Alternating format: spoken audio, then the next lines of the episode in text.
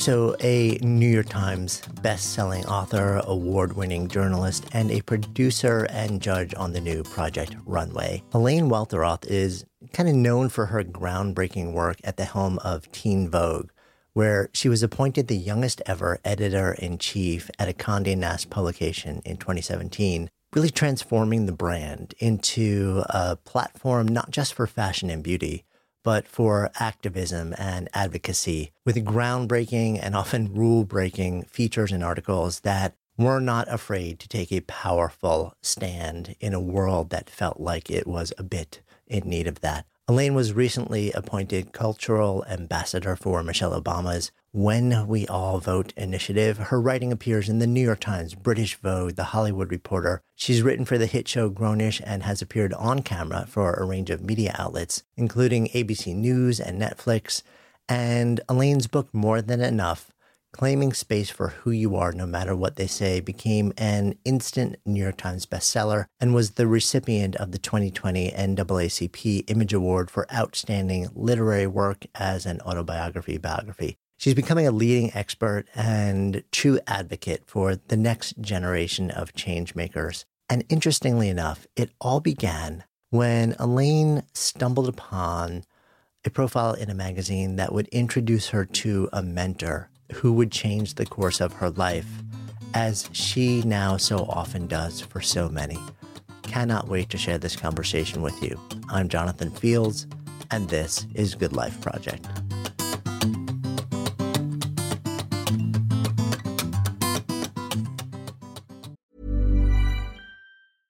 Cool fact a crocodile can't stick out its tongue. Also, you can get health insurance for a month or just under a year in some states. United Healthcare short term insurance plans, underwritten by Golden Rule Insurance Company, offer flexible, budget friendly coverage for you. Learn more at uh1.com. Quality sleep is essential. That's why the Sleep Number Smart Bed is designed for your ever evolving sleep needs. Need a bed that's firmer or softer on either side? Helps you sleep at a comfortable temperature? Sleep Number Smart Beds let you individualize your comfort so you sleep better together. JD Power ranks Sleep Number number 1 in customer satisfaction with mattresses purchased in-store. And now, save 50% on the Sleep Number limited edition Smart Bed for a limited time. For JD Power 2023 award information, visit jdpower.com/awards. Only at a Sleep Number store or sleepnumber.com. Jewelry isn't a gift you give just once. It's a way to remind your loved one of a beautiful moment every time they see it.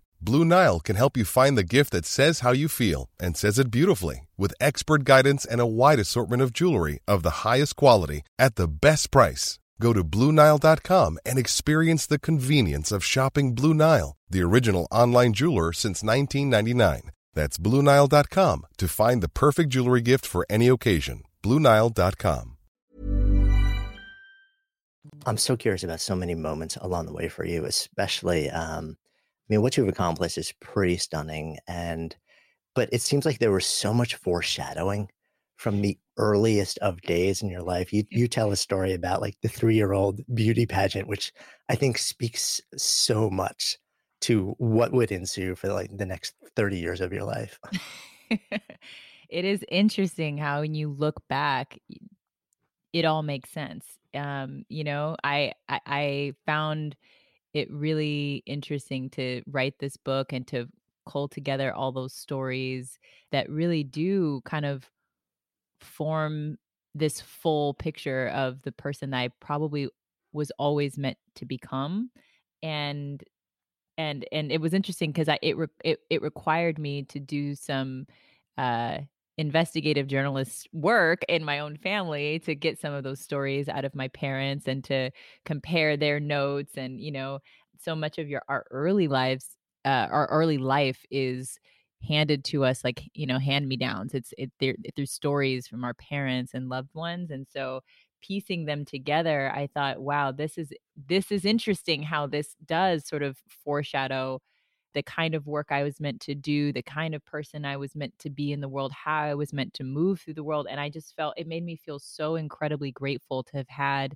the parents that i had who gave me the space to figure out so many of those things on my own without you know them being overbearing like that that moment that the story that you're referring to is one of my mom's top three favorite stories she tells everyone anyone who will listen and it's just it's the story of you know her putting me into a beauty pageant. My brother was also in one as well and it was called the tri-city tot uh, princess pageant and and uh, when we i was like three years old we were just about to go on stage you know all the little three year olds were going out onto stage with their parents holding their mom's hand you know with their some of them had their thumbs in their mouth they were too shy to talk and she tells the story that i um she will she's like i'll never forget how you pulled you tugged on my skirt and asked me to come down to to your level and you whispered in my ear i'm going out on my own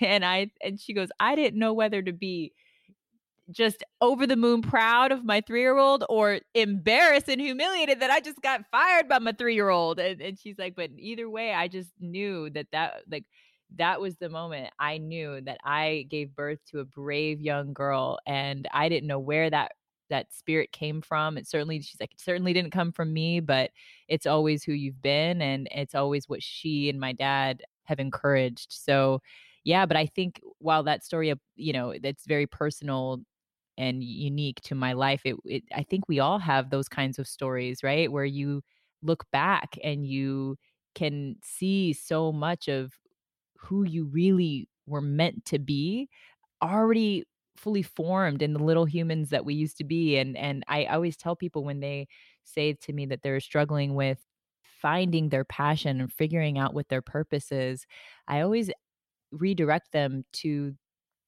examine their childhood you know interrogate those little moments of how they spent their time before you know we got paid to do work um, you know with with our time before we were told how to spend our time before you know we were introduced to the the threat of failure and before we had the responsibility of you know taking care of other people and even ourselves. Like how did we spend that time? Because i really believe there's clues buried in in those in the way that in the ways that we played as children that can become the breadcrumbs that lead you directly to aspects of your passion and and even your purpose that can be incorporated into your work every single day yeah i so agree with that i, I think it's really interesting also to, to look back there's this window of time and i guess psychologists sort of vary on when it is where we be- become where our level of self-awareness translates to self consciousness. And I think it's fascinating to look back if you can kind of, and a lot of people don't have these memories, but if you can look back sort of before that switch gets flipped, where we do what we do, not not really with an awareness of whether we'll be judged for it or not.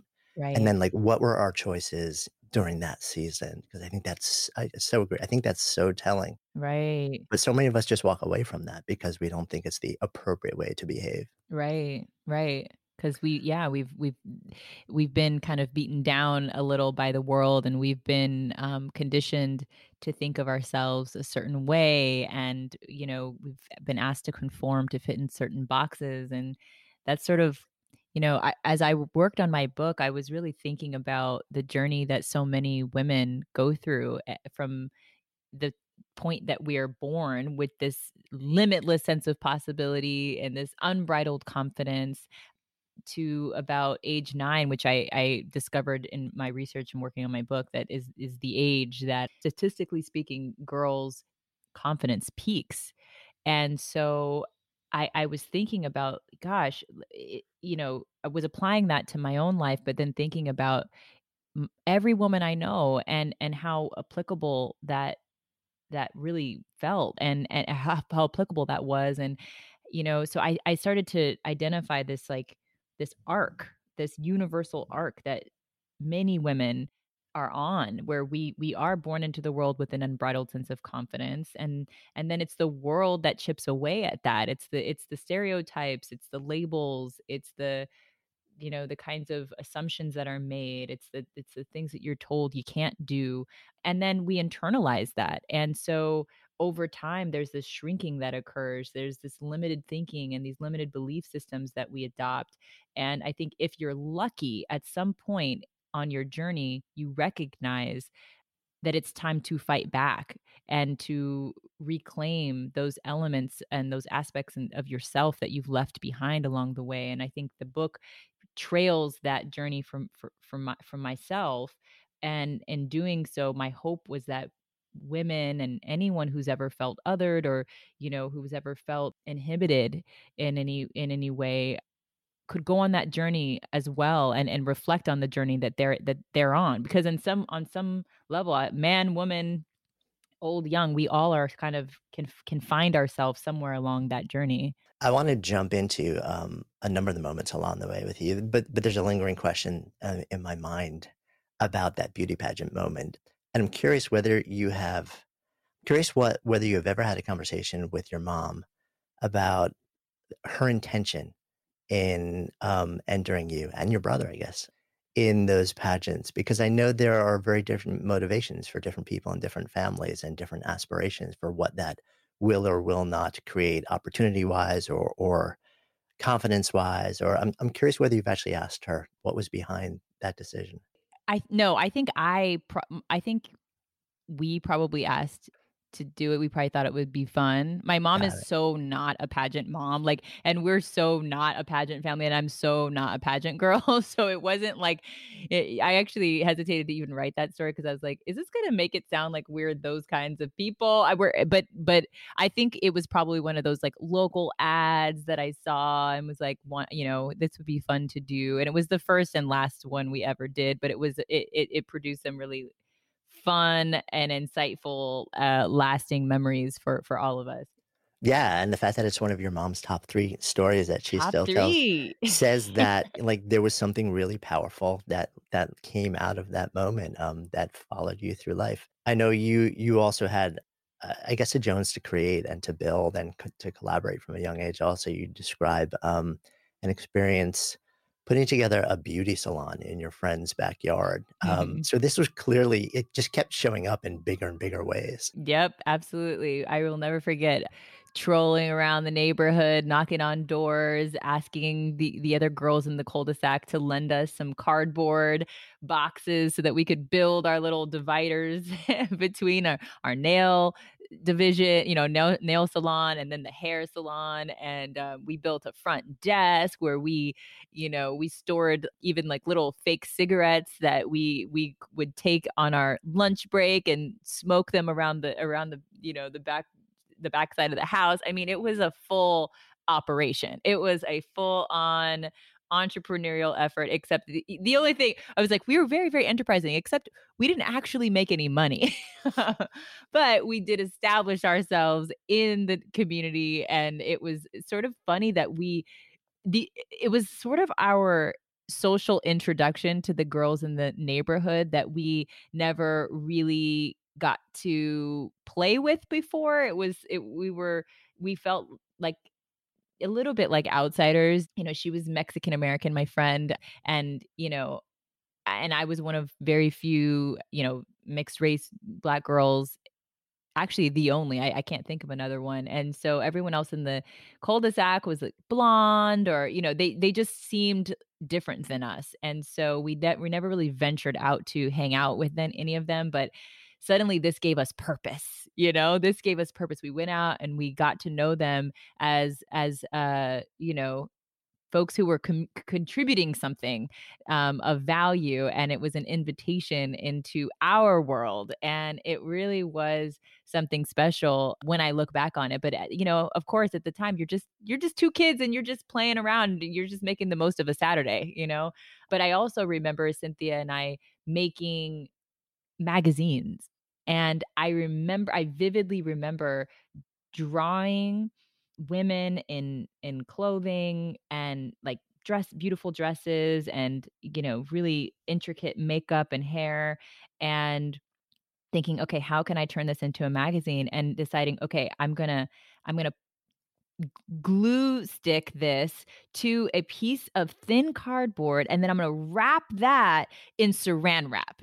Because I have to give it the glossy feel. You know, you got to elevate this a little. And and it's just so funny when you think about, you know, a child's perception of luxury or what you know wh- what what feels like feminine or what feels desirable or what feels like it's of value to other people and and how kids translate their creativity so you know when i think about all of that stuff. It's like, of course I should have been a magazine editor. Of course, you know, of, of course I, especially I started my career as a beauty editor and, you know, a lot of that job is like, you are a beauty expert. You're the one to, you're, you're meant to tell folks they should get the bangs or they should, you know, get the get the haircut don't get the haircut pluck the eyebrows this way or that way you know and i was very opinionated even back then about what i about about my sort of visual taste and aesthetic and but but I think the the interesting disconnect that I discovered as I was writing the book was that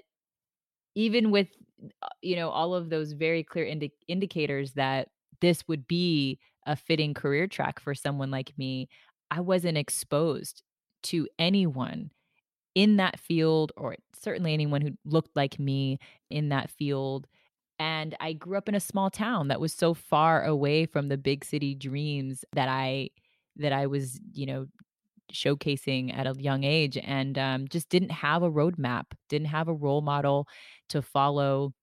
And so kind of went on with my life and and and buried those childhood dreams and and at some point, you know, when I was uh, in college approaching graduation, I was interviewing for life insurance jobs. You know, I was going to mm. be, I was going to work in life insurance. And because I think you, at some point you're just told to find a good job that will pay you a good salary and and uh you know you sort of squeeze yourself into the american dream that you've adopted but i'm just so grateful that that uh destiny had other plans for me ultimately yeah i mean it's interesting life insurance was not to knock that as a path or a career for not anyone at all. Who, who's doing that you know but it's sort of like one of the classic well this is the the mainstream relatively secure people will always need it type of path and then i guess uh, was towards the end of your time um, in college in Sacramento, um, or tell me if this timing is right or not, where you discover one person who would just change everything, Harriette Cole. Mm-hmm. Yeah,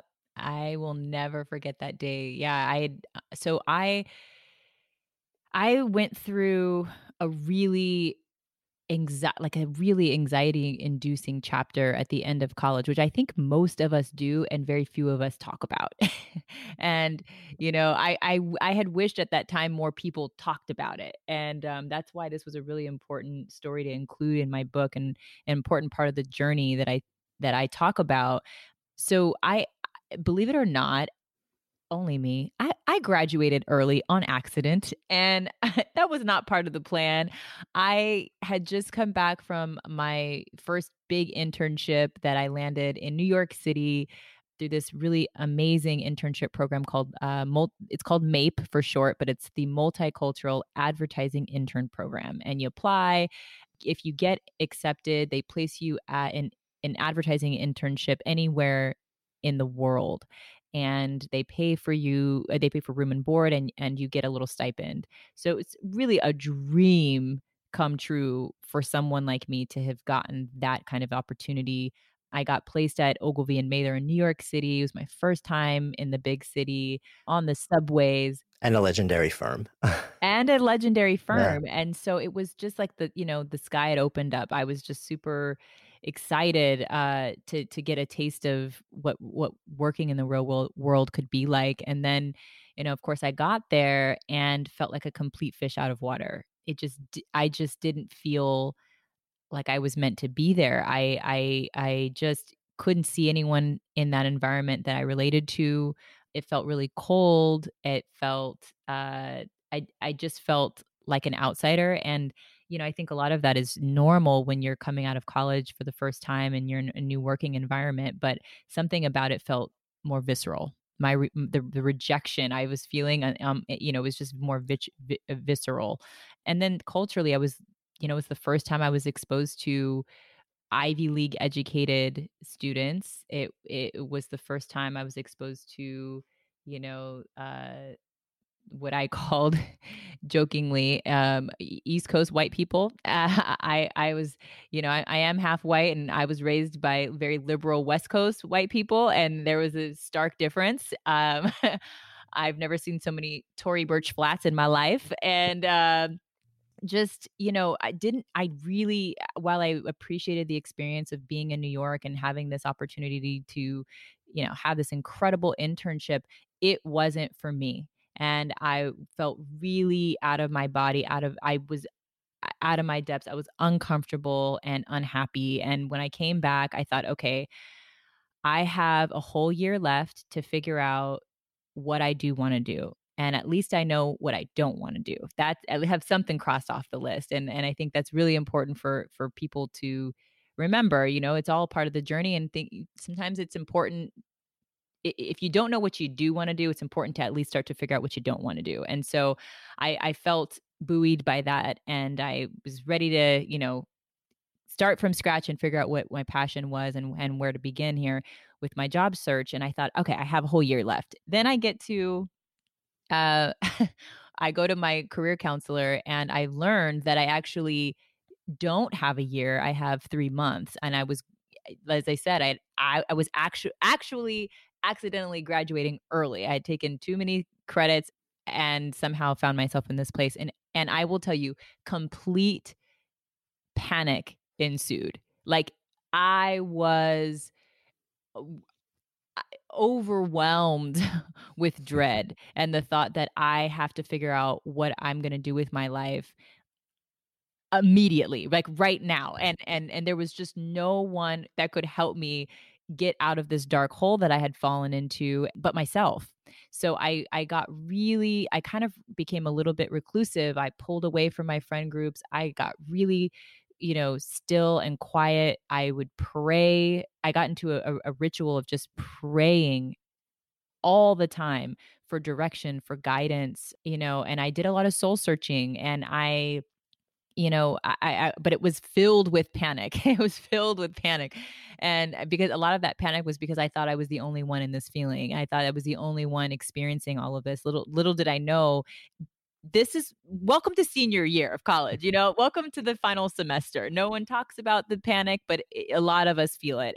So or, ha- or have been there and have gotten waded our way through it um, to the other side so I will. So to to answer your question about the how did I come across this woman who changed my life indefinitely? I was panic googling what do I do with my life in my parents' study. I think I was home for the holidays and I had gone the whole day just uh, just going down these Google rabbit holes, you know, and by the end of the night I sat back I looked down on the floor. I was exhausted and I saw an ebony magazine of my mother's. And uh, it had Alicia Keys on the cover with her gorgeous red dress. I will never forget that color- cover. It was stunning. I had never seen Alicia Keys uh, depicted in this way. You know, at the time she was still in braids, so her hair was free and free flowing. It really like just it was beautiful. So I picked it up and went straight to the cover story. And as I always did, even in the grocery store, when I would go on down the magazine aisle, was always about reading the cover story.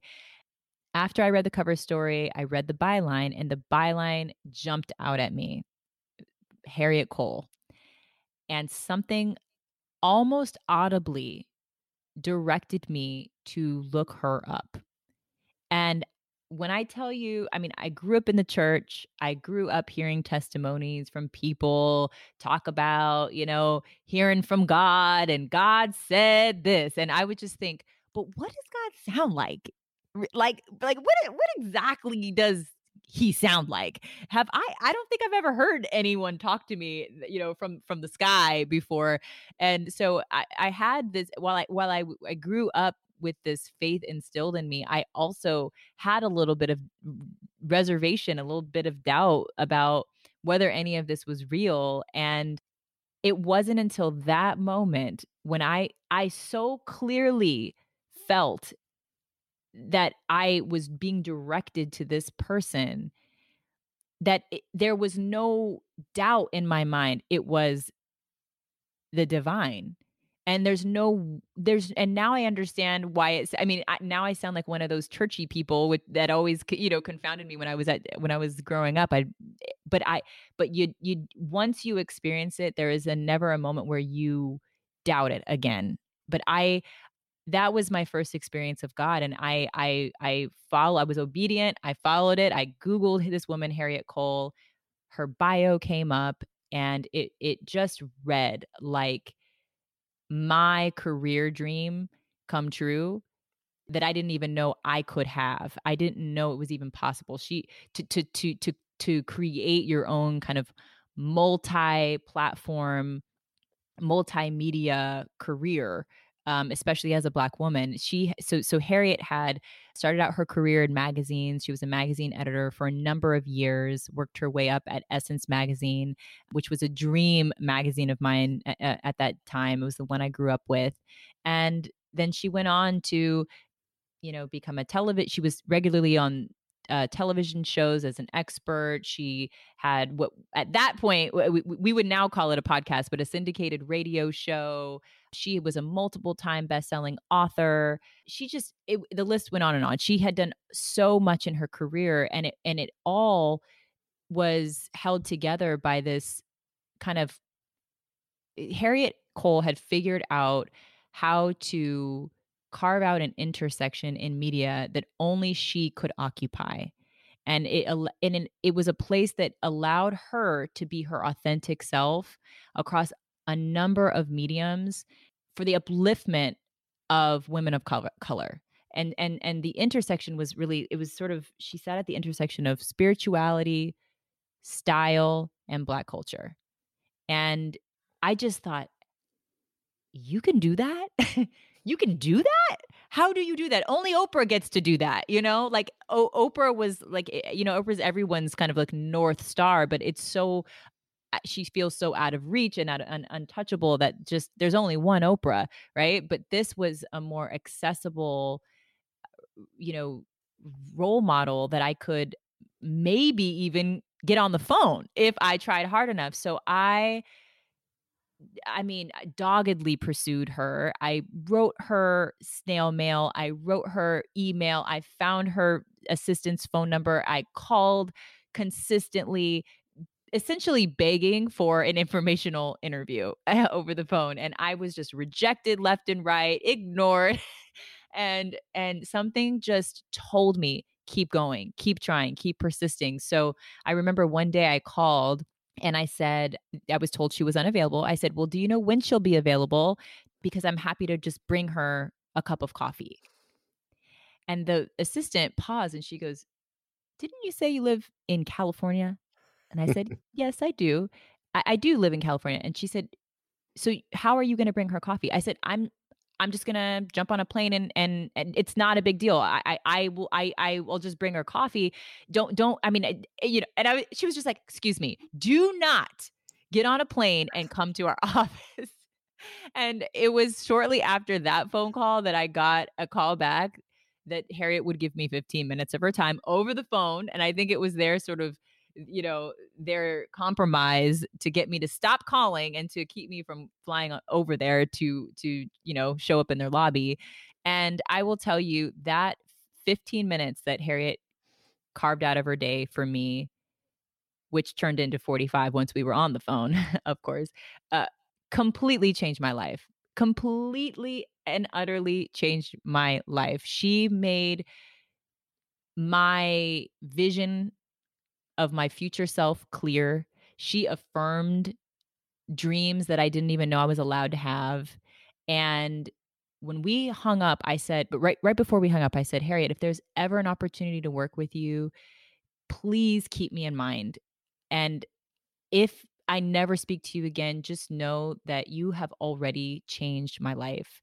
And it sounds like such a good line it, it, it I'm sure it, it, you know, flattered her, but it was the truth. I hung up. I thought I will never hear from her again.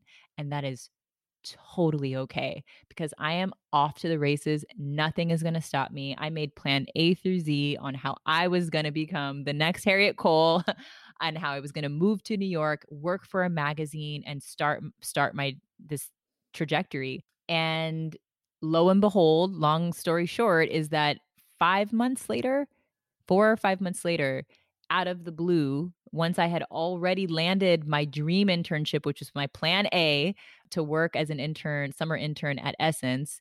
By the way, that was the third time I had applied. I'd been denied before that. So this was a really big win for me. And I, I was just over the moon that I was going to work at my dream magazine for the summer. But when she, but Harriette called me back out of the blue one day and she said i remembered you i'm looking for an in, for an assistant and i happen to have a shoot coming up in malibu i remembered you lived in california would you consider being my production assistant for the day and i'll pay you 250 and i just thought i I cannot believe this is happening. I didn't. I thought she was.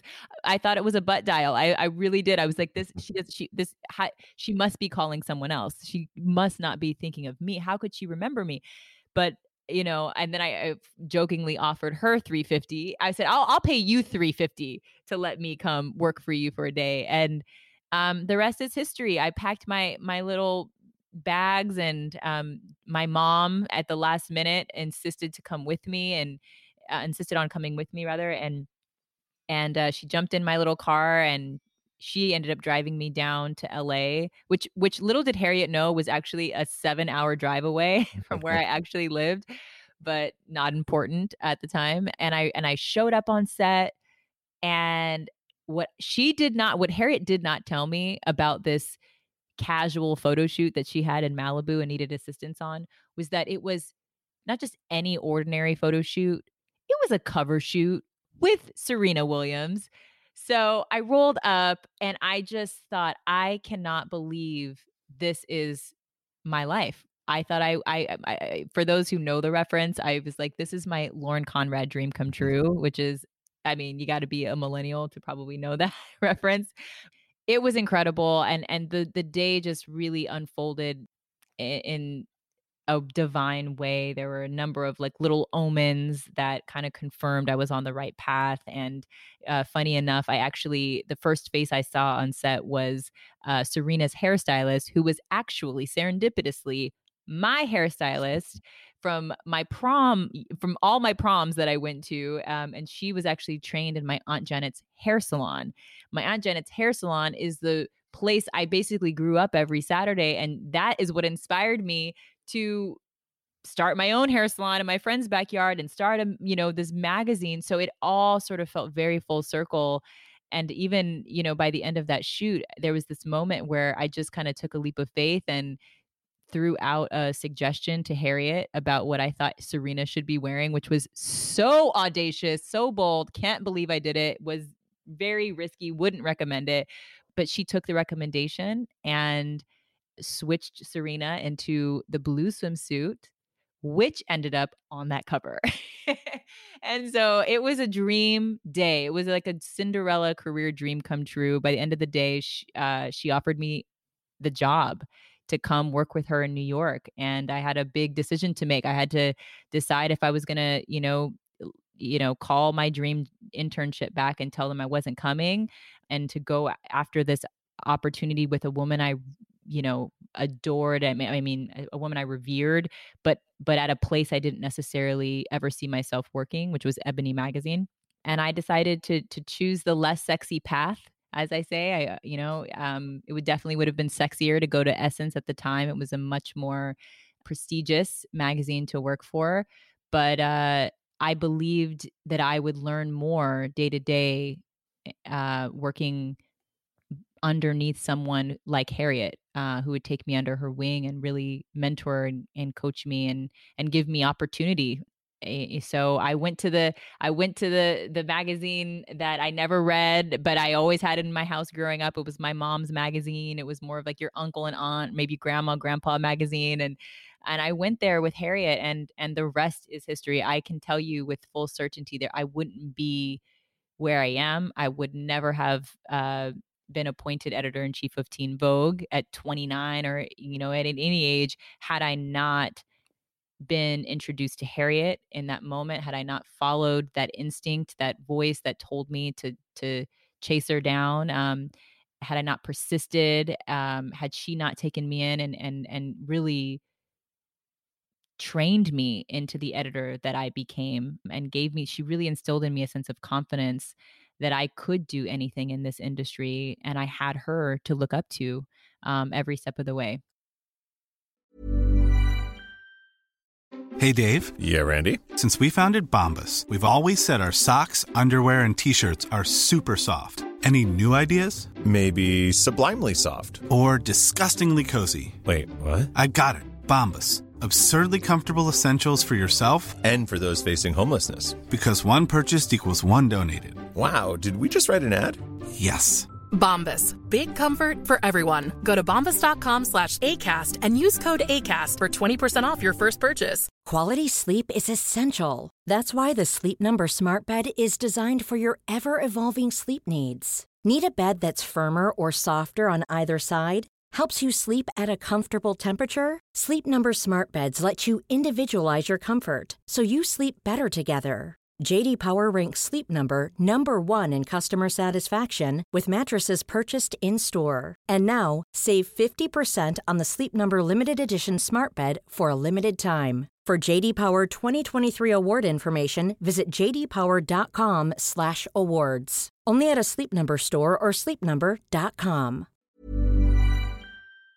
Good Life Project is sponsored by Lexus GX. So, have you ever owned something that inspired you to just up your game? For me, it was this high end mountain bike. I love the ultralight frame, the suspension, the precision gearing, and I realized it deserved to be ridden to its full potential. So, I started training harder so I could experience the joy it could give back to me. And it paid off. That bike helped me discover just new levels of performance and straight up joy. When we own exceptional things, they inspire us to do exceptional things. The all new Lexus GX has an exceptional capability that will have you seeing possibilities you never knew existed. Its advanced technology and luxurious interior mean that wherever you go, you'll never go without. Imagine tackling rugged landscapes with the available 33 inch all terrain tires and multi terrain select, then unwinding with the available front row massaging seats. This is a vehicle that inspires you to go further to live up to its full potential. So why settle? Live up to the all new Lexus GX, luxury beyond limits. Experience amazing at your Lexus dealer.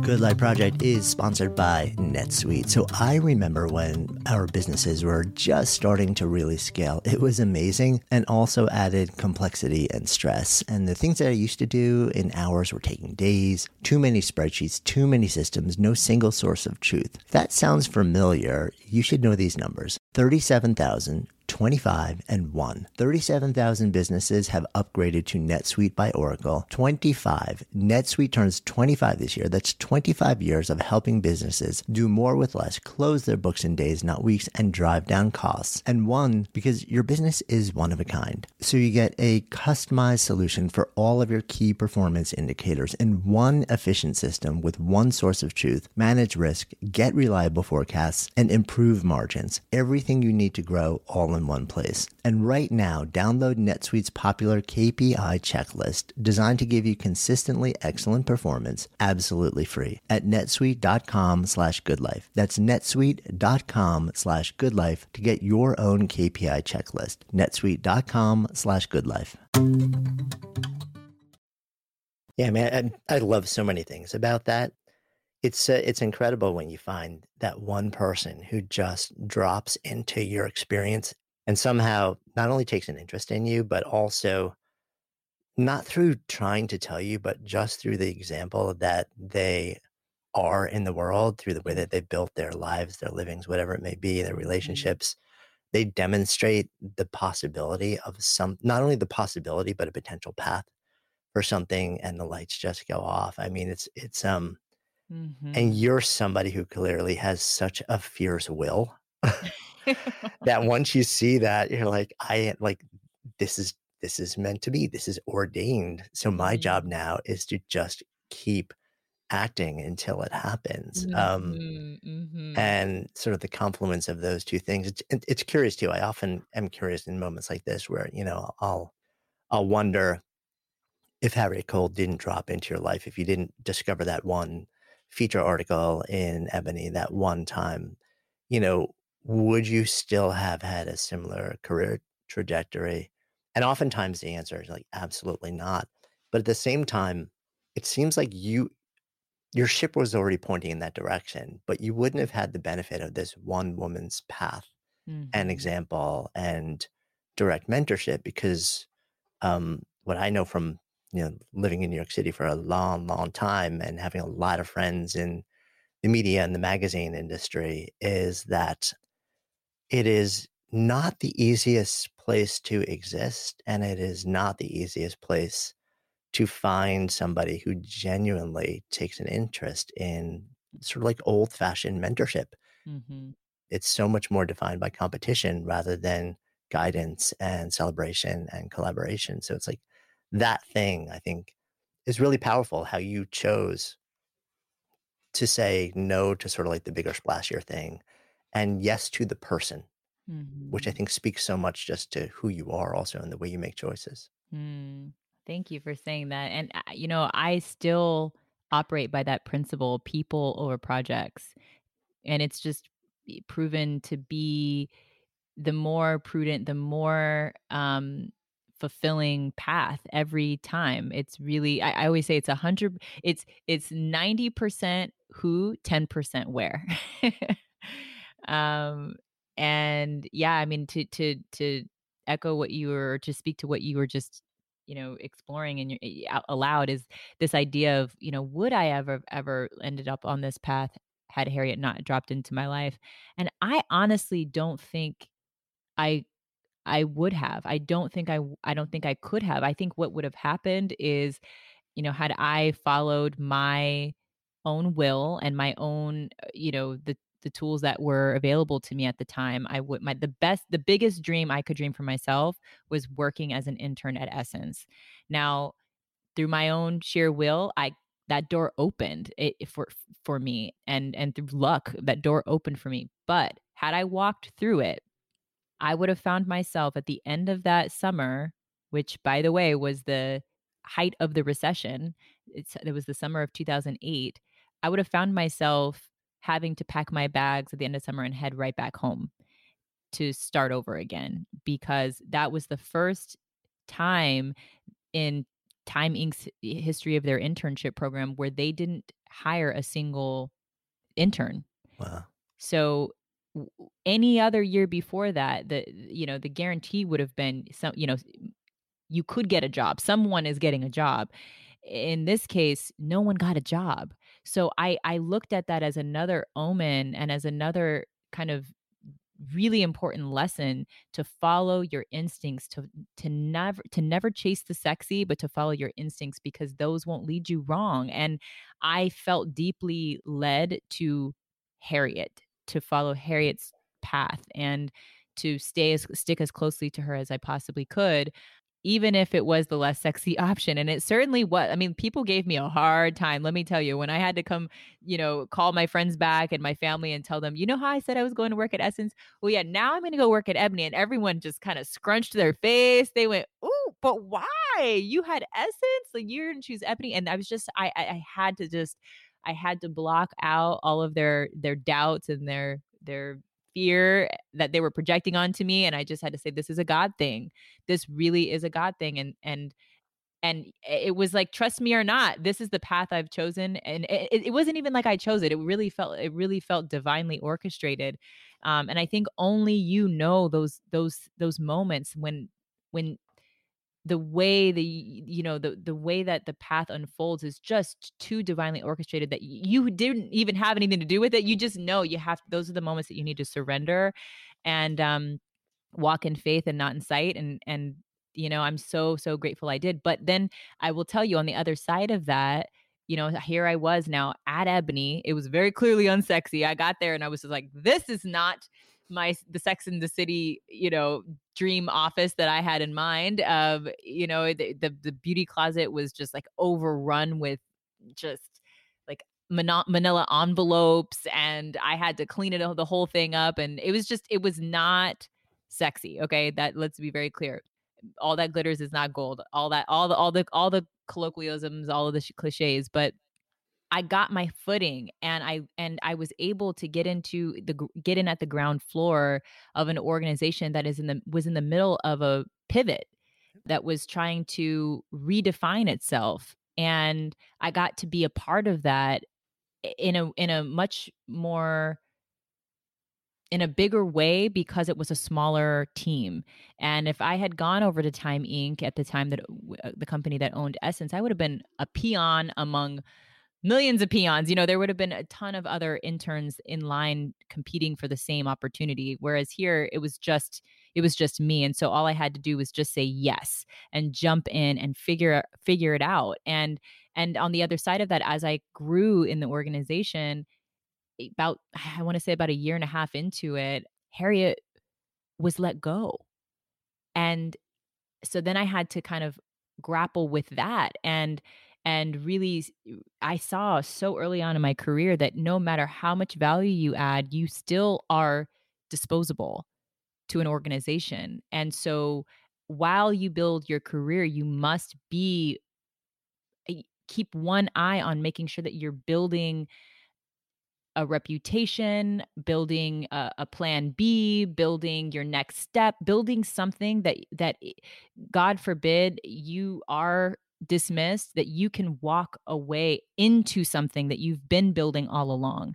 And I would not have had that experience. I wouldn't have had that foresight had I not watched this happen to Harriette, uh, who was my mentor. And then I had to pivot and figure out how do I figure out how to add value here beyond the the person you know the, the the person i was serving the person that i was here because of and so ultimately by the time i left ebony for glamour at conde nast i mean i had gone through three different editors in chiefs so it, it, it mm. took a lot of pivoting and resilience and proving myself again and again to hold on to that job particularly in in the middle of a of a recession so i think you know now when i think about all that we went through collectively in the workforce in the recession, I think there are a lot of lessons to be gleaned that apply to this pandemic that we're living in now and, and trying to find our way to working we're working through it. And i think you know while millennials get a bad rap for being a lot of things one thing we've had to be is adaptable. I'm grateful now looking back that I started my career and built my career at the, the height of the recession because now that we're in this moment where you know structures are falling apart and you know everything that we were counting on is no longer um you know everything's falling away. I i think this is it's not completely unfamiliar to me.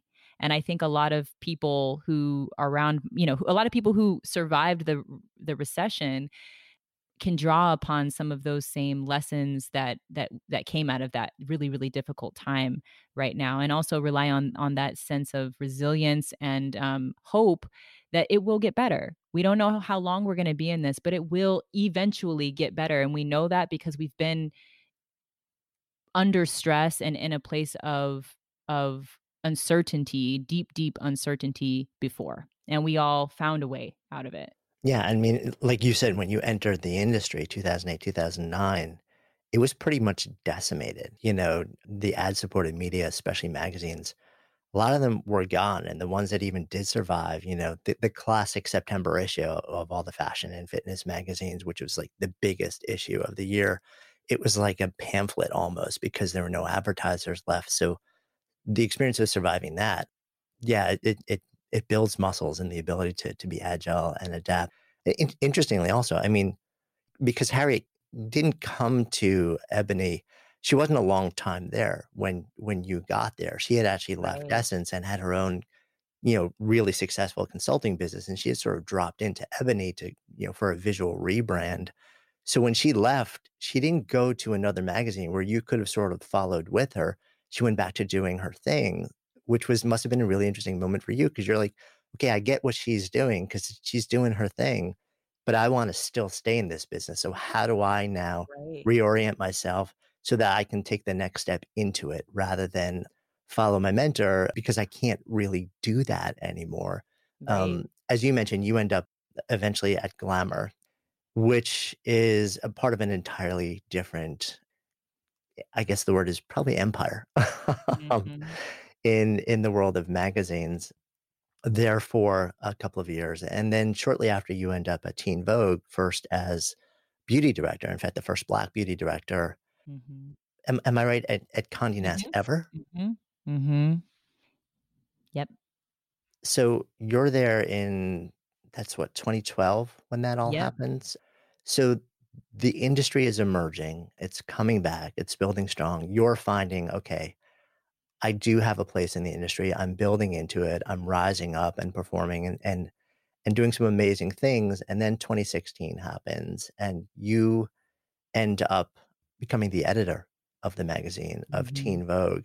Mm-hmm. And what an interesting year to basically take charge of this magazine that is part of this giant empire. You know, the legendary Anna Wintour becomes the person who's sort of like overseeing everything mm-hmm. and then mm-hmm. you're running this property mm-hmm. and it's this this season where you have choices to make about what you want this to be and become and you make some really interesting early choices not the least of which is really soon in your tenure there putting Amandla Stenberg on the cover shortly after she comes out with this video that is all about cultural appropriation that kind of goes viral.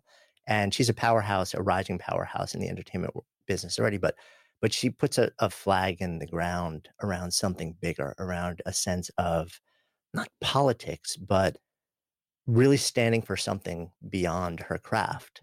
Mm-hmm. And so it's so interesting to me that you you decided, okay, so even from the very beginning, we're going to start to tell a different story and bring mm-hmm. different people into the conversation. Mm-hmm. Yeah. And I, and, you know, that education and that mission really came from the time I spent at Ebony. I felt like I, I came into this industry as an outsider, working for a Black magazine, writing for a Black audience, specifically celebrating and centering Black beauty. And then I realized at some point that my gifts and talents and ex and, and now experience could be even better utilized in at a place like Condé Nast where there were so few of me. there were if if any, you know, journalists of color who had been trained to speak to audiences that had been largely uh, you know underrepresented by mainstream media and so i felt like i came into conde nast with a certain consciousness and a certain mission that i would not have had had i not started my career at ebony and and really been rooted in in that kind of purpose purposeful work in in the magazine space. So but it took time to be able to find my voice and use it in a place where I felt kind of foreign, uh, or in a place that felt foreign to me, and in a place where, you know, there were there were rules and there was a way of doing things. There was a certain protocol that I really had to first, you know, uh, I had to learn, and um, I had to build trust over time before implementing kind of what my vision was and and so it took a lot of time you know it took it it, it, it really wasn't i had been at teen vogue i think about i want to say like four years before that amandla story could have happened. I but i felt really i felt it was the time and i felt at that point as well we had the, the the world was shifting times were changing and you know magazines as you mentioned were going through a really really difficult time there was an we were i think as a teen magazine we were in particular going through a identity crisis. Who are we now? What do we mean now? How can we mean more to an audience that has so many other options in terms of you know media consumption? There was the rise of social media and, and you know platforms like tumblr gave them other options to use their voice and and to interact with each other you know it just it, every everything about the work that we were doing had changed so drastically and so quickly and so it felt like this it was the it was the right time for risk taking it was the the right time to innovate and to do so boldly. And so it felt like this is the moment I've been waiting for. um, and I know a lot of other creators felt that way as well, and storytellers. And I just remember thinking, I remember going into this meeting with my team and just being like, are you guys bored with the way we've been doing things? And I was just like, raise, raise your hand if you're just uh, if you're if you're bored. And I put my hand up, and slowly but surely, a number of other hands went up. And so I just put it out there like, what if we just throw out all the formulas that we've been operating from? And what if we just do what we what we really think is important what if we make what if we write and tell stories that we really think the world needs that we want to read only what if we just try that with this one issue you know and if it if it tanks guess what I mean, it's not like sales are going up right now anyway. It's like it's like it's like this is the time, if ever, to to throw out the throw out the rules and, and give it a try. And everyone was on board. Everyone felt like they had things to say that they hadn't been able to say before either and it really just became kind of this this pivotal moment for us as a brand and it was the first time that we also i mean i was responsible I was the editor on that cover story and i just thought I don't I don't think that Amandla needs me to editorialize her voice. I think what we should do is pair her with another black woman that she looks up to and let them and get out and get out of the way. Let's just hand them the mic. Let's hand the mic over. And so we set her up with Solange and that conversation that Amandla young Amandla had with with Solange, it, it, it was when I read the story that came back in from Amandla and Solange, I remember sitting at my desk and weeping. I remember thinking, if this is like if this is making me feel this way, I know it's going to impact someone else similarly. And this is the kind of work I've been waiting to do. This is the kind of work I wish existed when I was growing up at a mainstream magazine. I I, I wish I didn't have to go to the, you know, eh, black magazine to see myself. I should be able to see myself in mainstream magazines and so should uh, I wanted I wanted to make sure that our magazine spoke to every different kind of young person who was in this very vulnerable, fragile stage in their life where their identity their, their identity is coming into formation. They're forming their identity and and it just was so incredibly profound and beautiful and and and then we put it out into the world not knowing if anyone was going to read it or care because at the time amandla certainly wasn't a household name and hadn't been in a film um, since Hunger Games, and it had been a number of years. So, for all intents and purposes, she was kind of an internet personality with a big voice. And it went, I mean, the internet like went nuts when when the story hit and we just were flooded with feedback from young women of color in particular thanking us and praising us for having recognized them um, and and centered their experience and given them given them this opportunity to feel represented in a really authentic way and it just sort of affirmed why I was there and what I could bring that was necessary and valuable in a moment like that but but similarly i think it affirmed for everyone on the team that they have something that of value that the world needs and that we should be leaning into that whatever that thing is and i think we all kind of felt a deeper sense of purpose in the work that we did and we there weren't throwaway stories there weren't just beautiful pictures it was always about like what's what's the story here? Whose voice are we amplifying? Is this something that the world needs more of? Um, because this is the time to multiply like the messages that matter and and and then certainly what we what none of us would have ever predicted was that the 2016 election which happened later that year which would completely change our world, our country, the way that we consume media.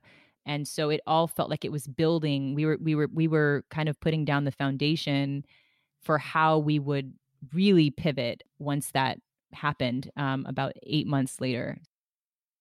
Good Life Project is sponsored by Lexus GX. So, have you ever owned something that inspired you to just up your game? For me, it was this high end mountain bike. I love the ultralight frame, the suspension, the precision gearing, and I realized it deserved to be ridden to its full potential. So, I started training harder so I could experience the joy it could give back to me. And it paid off. That bike helped me discover just new levels of performance and straight up joy. When we own exceptional things, they inspire us to do exceptional things. The all new Lexus GX has an exceptional capability that will have you seeing possibilities you never knew existed. Its advanced technology and luxurious interior mean that wherever you go, you'll never go without. Imagine tackling rugged landscapes with the available 33 inch all terrain tires and multi terrain select, then unwinding with the available front row massaging seats. This is a vehicle that inspires you to go further to live up to its full potential. So why settle? Live up to the all new Lexus GX, luxury beyond limits. Experience amazing at your Lexus dealer.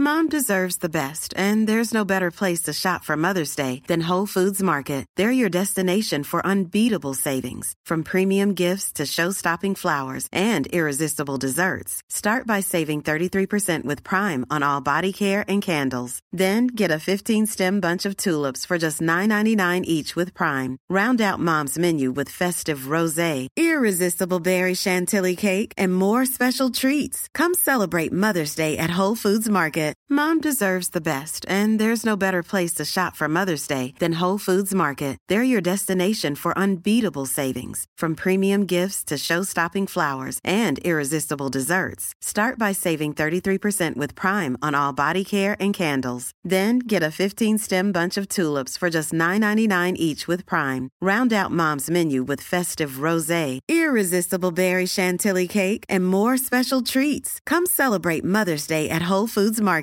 Imagine the softest sheets you've ever felt. Now imagine them getting even softer over time. That's what you'll feel with Bowl and Branch's organic cotton sheets. In a recent customer survey, 96% replied that Bowl and Branch sheets get softer with every wash. Start getting your best night's sleep in these sheets that get softer and softer for years to come. Try their sheets with a 30-night guarantee. Plus, get 15% off your first order at bowlandbranch.com. Code BUTTERY. Exclusions apply. See site for details. If you were building a foundation in the year before that, when that happens, and then Lauren Duca writes an article, it feels like that just tipped it over the edge. Like that that was sort of like the line in the sand where it is it is clear that this magazine is stepping into the place of being a platform for a younger generation, not just in terms of their general lifestyle interests, but in terms of their deeper beliefs around representation and Yep. politics and activism and advocacy. And it was, uh, if from the outside looking in, it felt like that was a powerful moment. Yeah, it really was. It really was. I mean, it start it started in those smaller moments around Amandla's story, but it quickly, I mean, the website became political almost overnight and it was a test kitchen for us to try out these kinds of stories about activism and um you know give voice giving voice to young advocates and eh, you know on on topics ranging from black lives matter to you know same-sex marriage um you know and just really experimenting with different kinds of content that went deeper than kind of what we were doing beforehand and immediately we could see that this was this was content that our younger audience was craving um, and we really were just tapping into conversations that were already happening online but that didn't have a mainstream platform that was kind of giving them voice or you know that w- w- was a home for them. So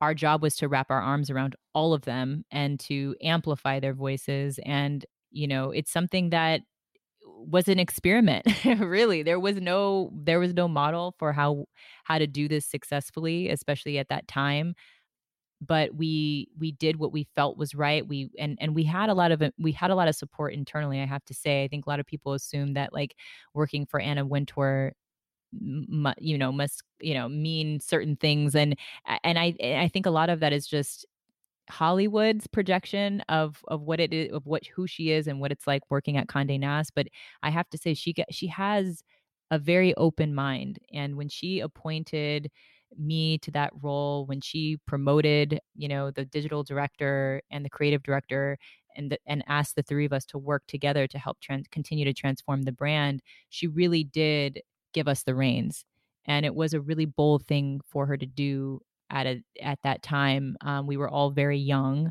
and we didn't have experience running a brand necessarily but we certainly were working towards making these kinds of changes into the content together for a number of years and so for her to take that bet on us make that bet on us was a was a was a pretty risky bold move on her part and i think it ultimately proved to be successful um, because we did listen to our, our audience and we allowed them to guide us so by the time lauren duca wrote trump is gaslighting america which became this uh, massive watershed moment for the brand uh, it, we were already we were already a political vehicle. We were already writing about politics and social justice and just it it was just now the rest of the world knew. and suddenly, you know, we were getting retweeted by, you know, renowned journalists. Um, we were on the Daily Show with Trevor Noah. We were, you know, just like thrust into the the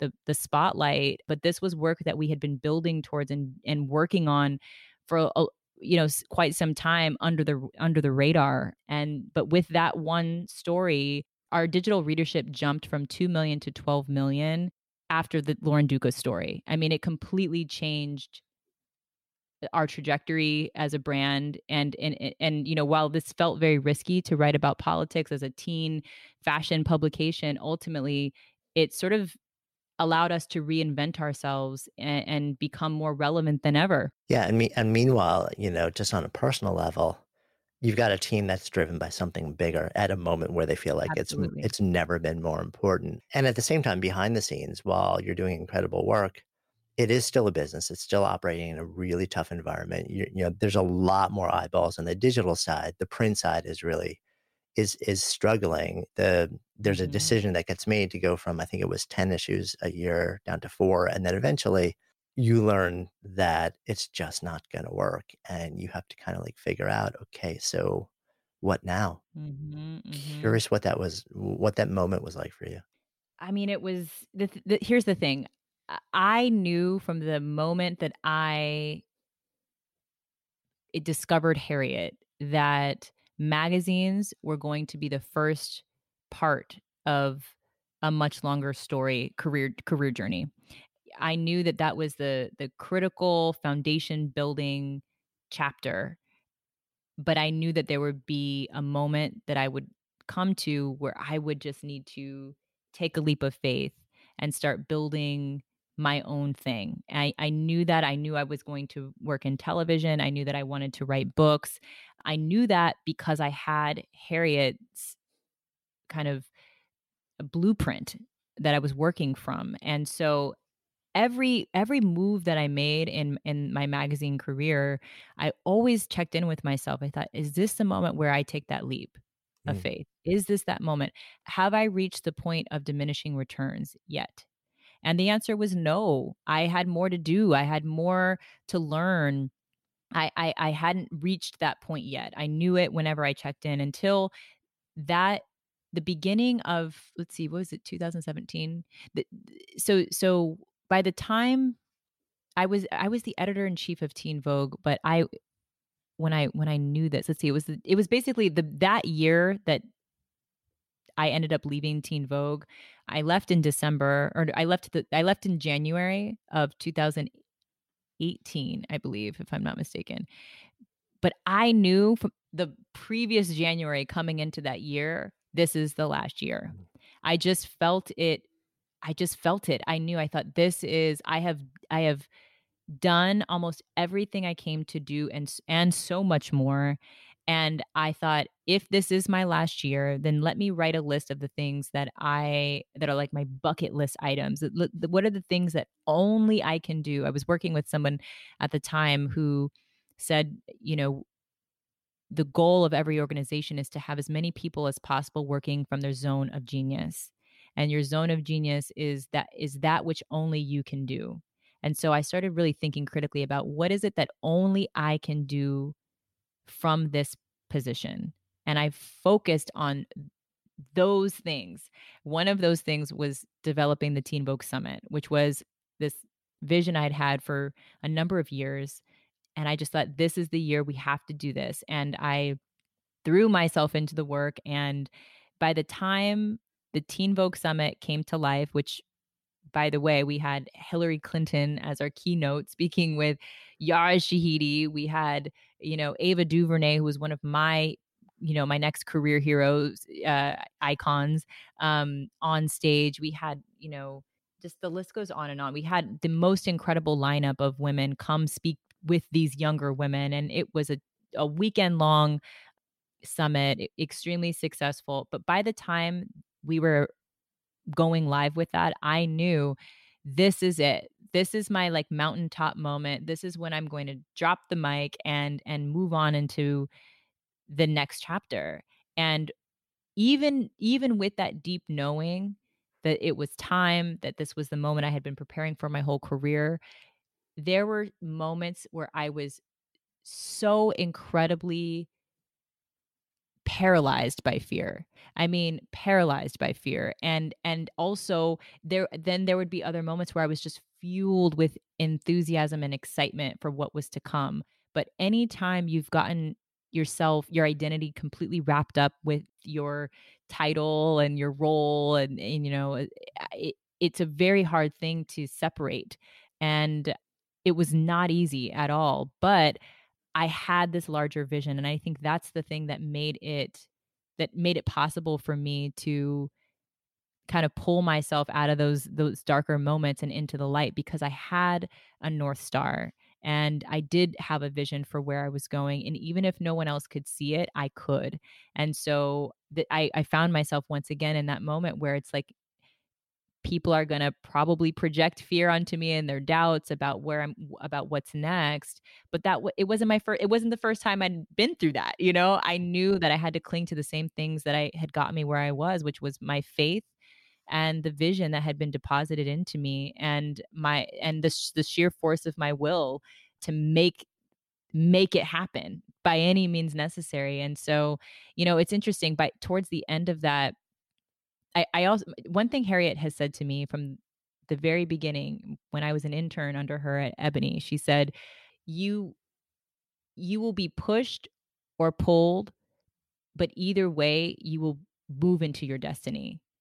And and I thought that became so incredibly clear to me when she left Ebony. She was pushed, but it was her destiny to to leave Ebony one way or the other and I just thought okay I would rather be pulled by my vision by my dreams than to be pushed and so by the time you know I was told that Teen Vogue print was going to close and I just thought okay this these are the these are the writings on the wall where it's like if either you go or you will be pushed into what's next for you.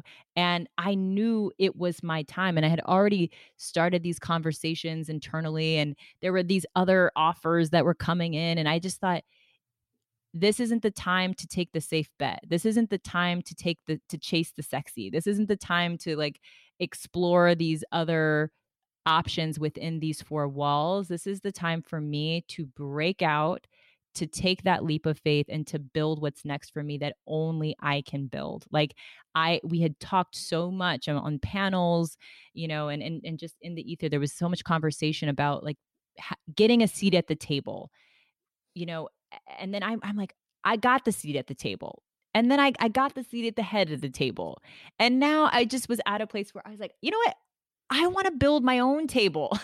I don't I don't even want to follow anyone else's rules. I just want to do what only I can do out there in the world on my own and it just it the time was right to do it and and there were all kinds of indicators pointing in that direction and so all of that to say that you know it was hard but it was also the best possible decision I could have made. And it led to the most incredible outcomes that I could not have even predicted for myself. Times of transition are extremely, extremely hard on our ego and our psyche, but they are also opportunities that produce the the the most substantial growth. Um, and I think that we all kind of are in this moment now where we are in a state of transition and it is uncomfortable and it is paralyzing some days. But I do believe that when we come out of this, we collectively will be bigger, more expansive, stronger, more resilient than we ever could have imagined. And so I just associate like struggle with progress because because of those kinds of moments that I've been through in my my career and in my personal life. Like it's it sounds so cliche to say, but it really is like the when when it is the darkest, you are closest to dawn. It is it is it is cliche. It is, you know, cheesy, but it is absolutely the truth. And I think right now I'm we're in this moment again collectively where we're all we're all collectively in the dark, but I also know that means that we are closest to the light and where I'm already seeing glimmers of that light and um you know I hope I hope you are too. I hope you have some some semblances of the of that light that's already starting to peek through. Yeah, no, I it it, it is interesting. I I I do, and we're both in New York, um, in New York City. So, I it's an interesting experience for us, you know, to be here versus to be in a different part of the country versus to be a different part of the world. And I think people's lenses are shifted based in part on that, and also based on who they are, where they are, what they have access to, and what they're excluded from. So, but it is this moment where it is a moment of reckoning. It's a moment of Mm-hmm. mass disruption. I, I am a huge believer that disruption does not exist without possibility. There, there are two sides of the exact same coin that can't exist without the other. So, and we're seeing giant organizations identify the possibility and step in and fill the needs. But my curiosity is once we as an individual level like whatever we're moving through individually you know acknowledging the fact that there are many people who are in incredible pain right now Mm. as we as we emerge out of that like what will be the new possibilities that we identify and then pursue and then create through our own will as we sort of step into the next space which which is um leads me to a, a curiosity like you, you've been a couple years into sort of like doing your own thing now and then we you know we're in this really unusual moment too. And as you and and you've said yes to a number of different projects and it feels like you're sort of figuring out like what are what exactly is it? What what do i want th- this new table that i'm building to look like and feel like? And and who is it going to be in service of? And and and why? And i'm curious when you think about okay so when i look at this opportunity i have to create the next evolution of me and what i contribute to the world what's important to you about you know and you may not have exactly you know the the the definition of what each individual opportunity or shape or form will look like but almost from a quality standpoint you know what what qualities are important to you like that whatever this next evolution must embody? Mhm. as you s- sort of re- reimagine your contribution. Hmm I think it all goes back to that notion uh, of operating from your zone of genius, because I do believe that in our zone of genius, like embedded in our zone of genius, is our purpose.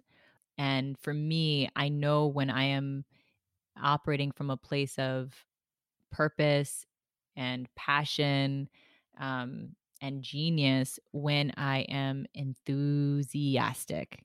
Like people say, you know, follow your heart, trust your gut. I don't know how to identify what my heart feels like because it changes a lot. And I don't know, you know, what your gut necessarily feels like. I mean, it, it, to me, I, what is unmistakable in terms of what I can be led by is my enthusiasm. And I have a deep passion and enthusiasm for connecting with and uplifting young people of color. I have a really sincere kind of dedication to communities of communities of color that I, that I relate to that have that I feel like I can contribute something to that is of value that will help them identify for themselves what they were put here to do and what their zone of genius is. And sometimes it is about just being able to see someone like them doing something that they never thought they could do before and and so i i have my own filter for what i say yes or no to and and uh, you know i use my enthusiasm as a as a filter in, in decision making in business. I think you know i've worked really hard to get to a place where i can say no and so I don't take my yeses for granted. I don't take them lightly. I I I I go through a rigorous process where, where whereby I I know at the end of it there the answer is not yes or no. It the answer is hell yes or no. And if I can't get to a hell yes because it doesn't kind of it doesn't check enough of the boxes that relate back to my core mission, then I can't do it because I don't want to build a company that I don't want to work for.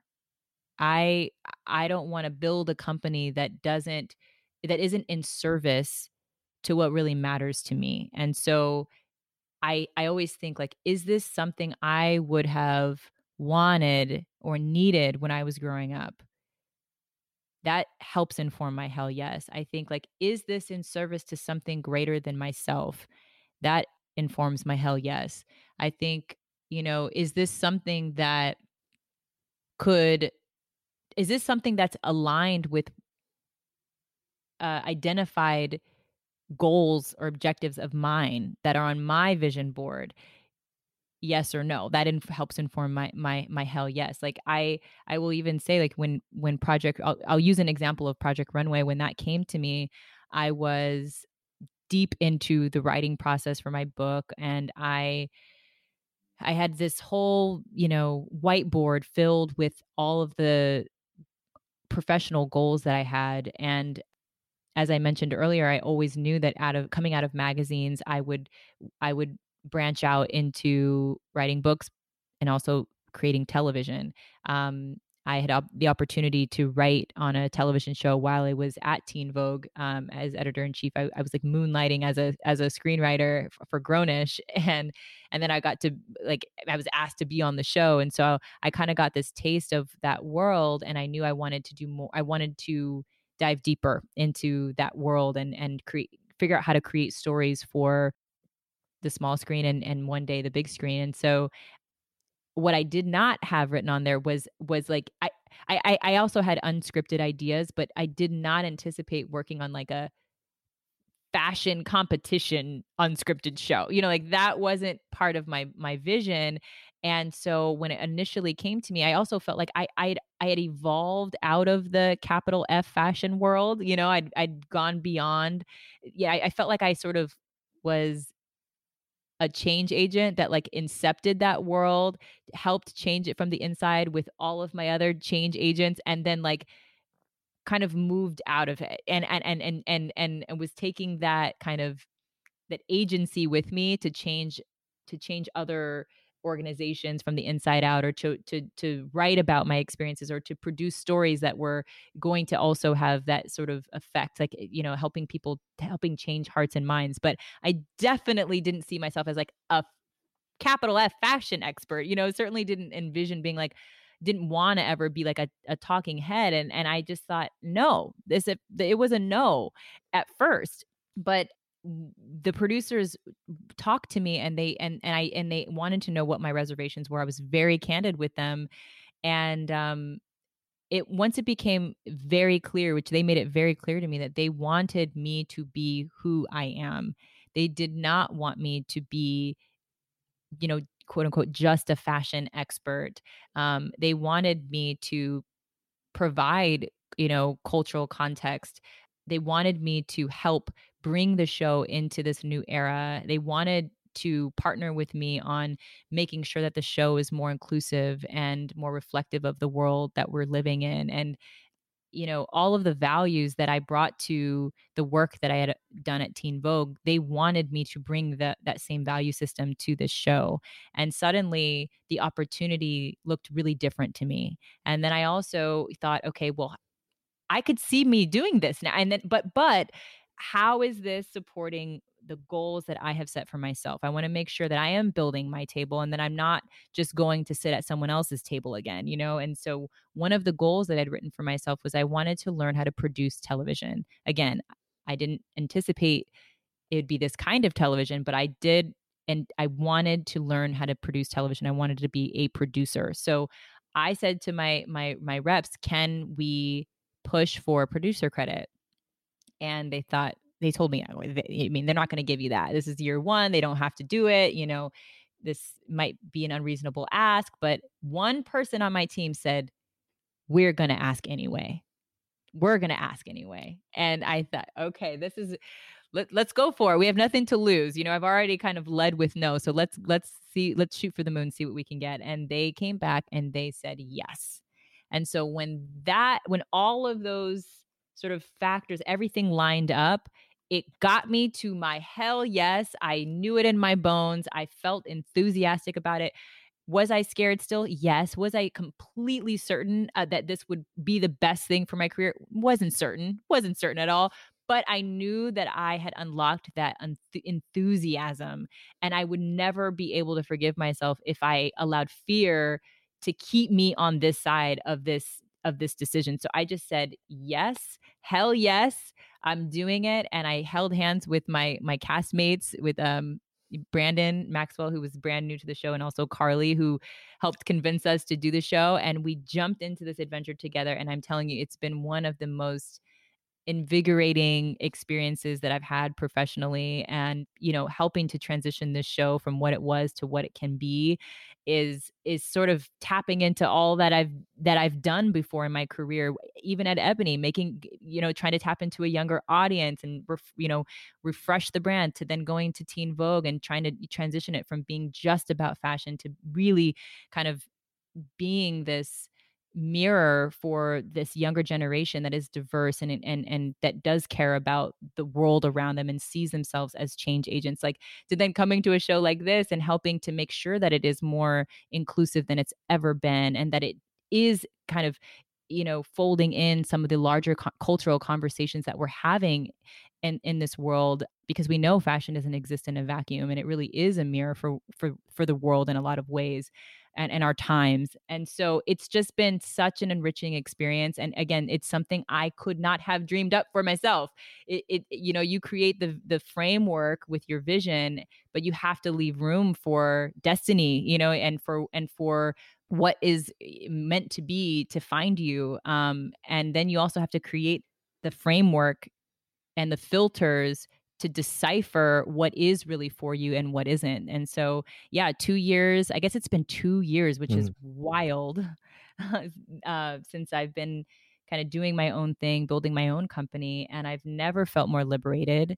I've never felt um, more confident. I've never felt uh, like I've had more balance before. This is this has been the best move of my life, but I could not have done it without all of the steps that it took to get here. And um, there's so much more that I have to accomplish and so much more that I will do and learn. And I certainly don't have it all figured out, but I know I'm on the right path.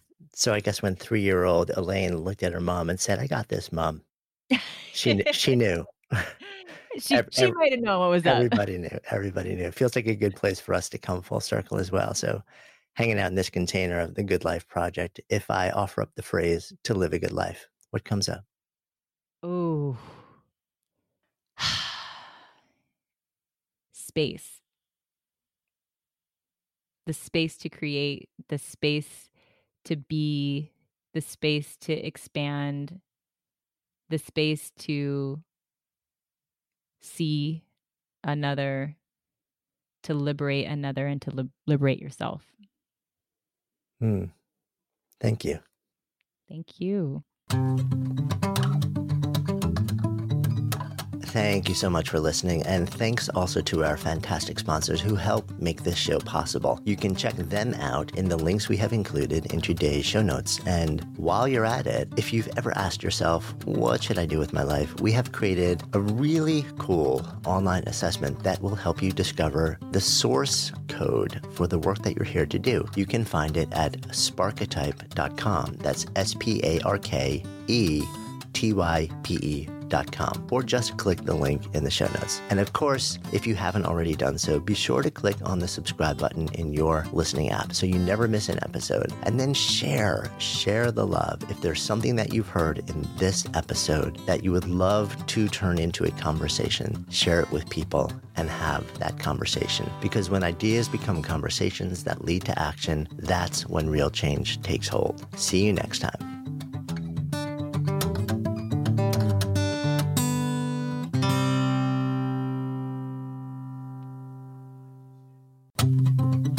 So I am always on the hunt for a great podcast to listen to. The Jordan Harbinger Show is one of my go tos. And Jordan happens to be an old friend. And I asked him to come on for just a few seconds to chat. Hey, Jordan. Hey, thanks for having me on, man. Yeah, my pleasure. You recently did an episode with Laila Ali, which I thought was fascinating on a bunch of different levels. Um, curious about that episode. What really stood out to you about it? So Laila is Muhammad Ali's daughter, or one of. And rather than just being famous for being someone else's daughter, which I think is always kind of sad in a way, she is a world class boxer herself, an entrepreneur, and she she and I started talking about a variety of topics. One, she owned a bunch of nail salons and then she decided, "You know what? Maybe I am going to box." She wasn't supposed to be the boxer child. She just decided to get into it. Turned out she was great at it, but she always wanted to stay away from it. She grew up around fame and that really affected her childhood. And we even had some pretty interesting tangents on the show, such as why are boxers always trash talking? I thought it was kind of well, tacky, honestly. But she told me there's reasons behind that. It's not just part of the performance, it's sort of ingrained into the sport itself and it's completely impersonal, which for guys like you and I, if somebody went on TV and said a bunch of nasty things about me, I don't think we'd be friends after our match. But that's how boxing works. So it was a fascinating conversation. She's really, really honest and really, really insightful.